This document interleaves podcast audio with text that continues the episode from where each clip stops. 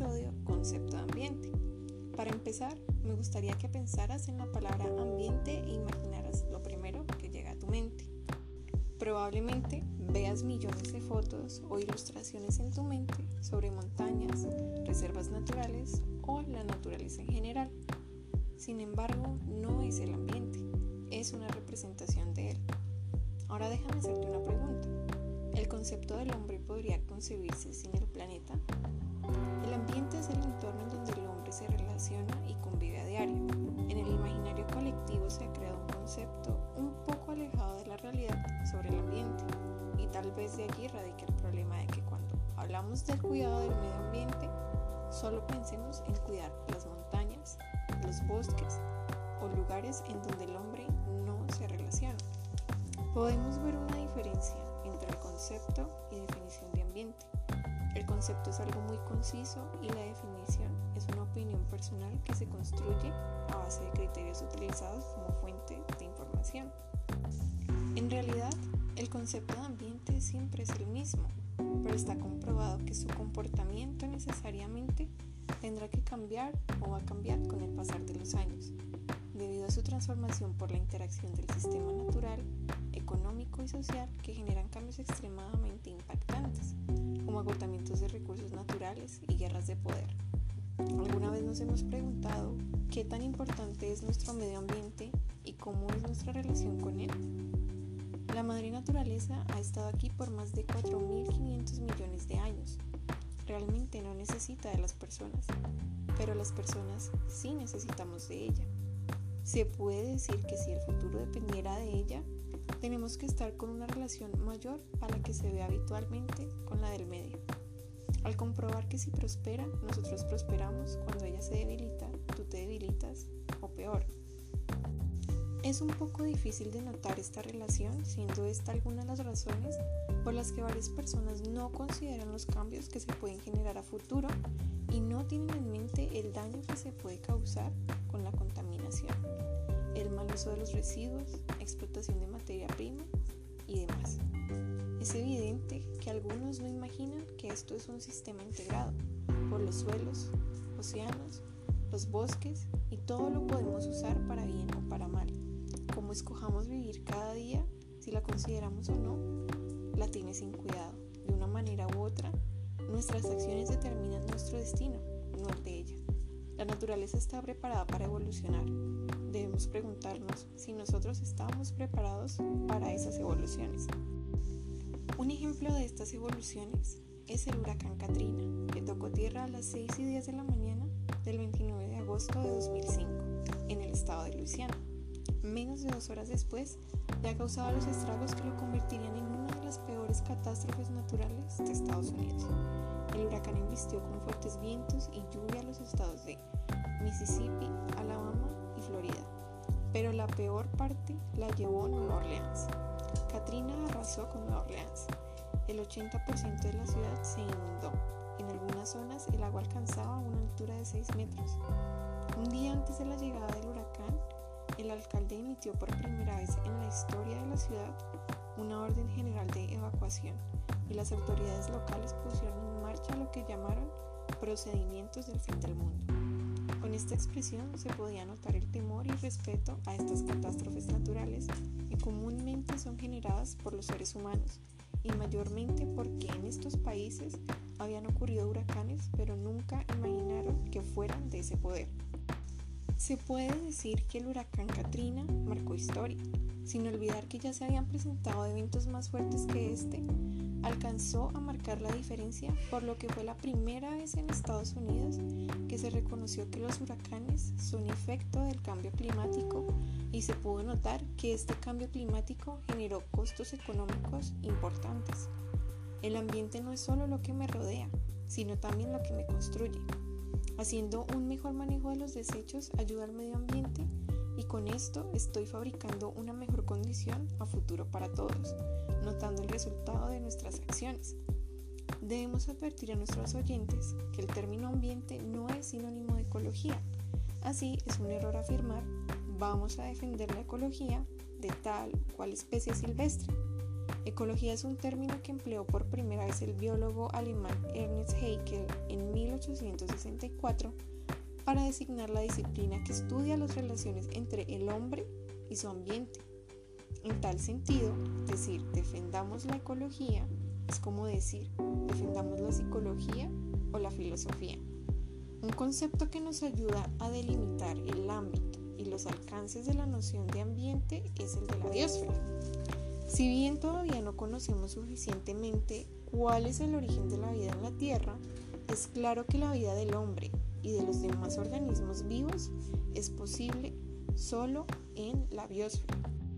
La biosfera se define como el espacio que contiene los ambientes biológicamente habitables, pero hay algo más. Los organismos vivos también se encuentran en estrecha relación con los ecosistemas. Así pues, los seres vivos y los elementos no vivos vitalmente unidos a ellos como minerales, petróleo, etc., necesitan interactuar en un soporte natural que denominamos ecosistema, como los bosques, lagos, campos cultivados, ciudades, entre otros. Así pues, la biosfera es un complejo sistema en el que interactúan los seres vivos y no vivos y estos con los ecosistemas requiere de un equilibrio como condición para que la vida siga siendo posible.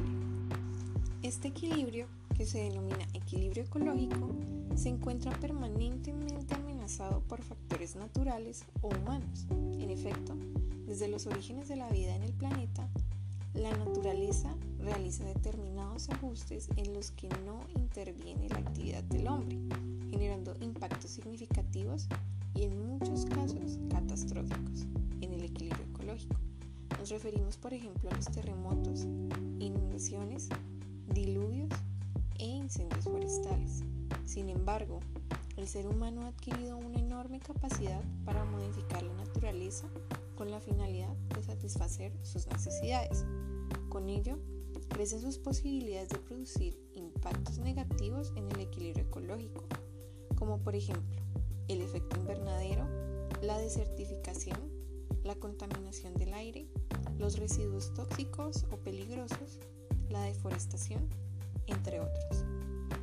No existe el ambiente si no está el hombre, es decir, que el ambiente es una creación humana, o el medio o el ambiente, que la palabra medio o ambiente se vuelve más fuerte en la medida que está el hombre, y ese concepto se va convirtiendo más tenue cuando no está. Al notar un sistema natural puro y limpio, el concepto ambiente se siente más fuerte. Resulta que ahí no hay problemas. Pero si no estamos educando a la gente para que en su vida profesional, en sus relaciones personales y en la toma de decisiones no afecten ese medio ambiente, no llegaremos a una respuesta para un cambio real que puede generar soluciones mucho más amplias podemos hacer un análisis de las problemáticas ambientales que genera nuestra empresa desde tres perspectivas, desde la naturaleza, la sociedad y la cultura. De donde empecemos solo depende de las prioridades que surjan a partir de nuestro impacto ambiental. Para entender mejor esta idea, vamos a dar un ejemplo.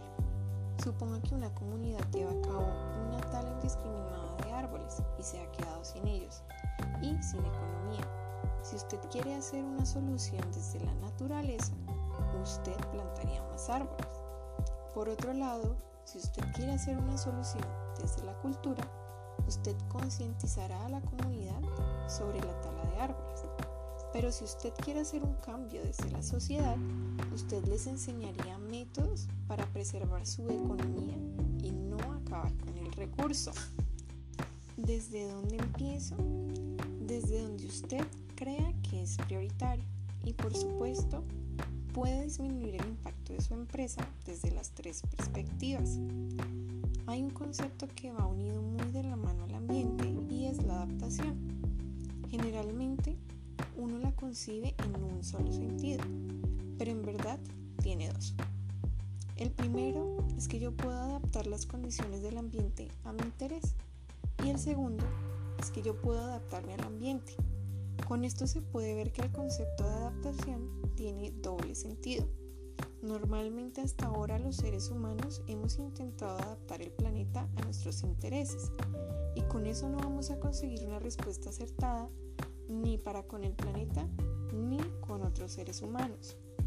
El estudio de una producción más limpia es fundamental, ya que aumentaría la eficiencia de su producción y disminuiría costos, haciendo que cuidar el medio ambiente se vuelva un interés de negocio. El uso deficiente de los recursos puede disminuir por medio de educación y lograría aumentar la rentabilidad de emprendimientos y empresas a punto de empezar o ya consolidadas. Como me siento frente a un concepto, lo reflejo en mi comportamiento. ¿Sentimos miedo hacia la tierra? ¿Es ese el problema? El ambiente determina nuestro desarrollo. Nuestras casas, calles, sitios de trabajo son nuestro ambiente. Si tenemos un ambiente más limpio, nos hace sentir seguros y disminuye la desconfianza. Nuestra empresa puede convertirse en ese símbolo que cambia el concepto en nuestra ciudad. Podemos convertirnos en un foco y hacer que se invierta más y se genere más empleo. Todo esto lo podemos lograr con la construcción de una empresa diferente. En conclusión, se puede decir que el ambiente en el que vivo no es más que el reflejo de lo que somos. Cambiar como especie, cambiando nuestros comportamientos, sería una idea para mejorar el espacio y las relaciones en donde permanecemos, teniendo como fin un mejor futuro y unas condiciones climáticas estables, constatando que ambiente, aparte de ser lo que me rodea, también me construye y me transforma. Hay que tener un poco de miedo al ver un mecanismo que es el reflejo de mi comportamiento. Debemos preocuparnos por el ambiente y entorno en el que vivimos, el cual es el que más impactamos. La apropiación del ambiente, entorno y cultura es la apropiación de la realidad en la que convivimos, lo que nos lleva a una resolución de problemas e impactos adecuada y eficaz. Muchas gracias por su atención. Nos veremos en el próximo capítulo, La ecología, un concepto holístico.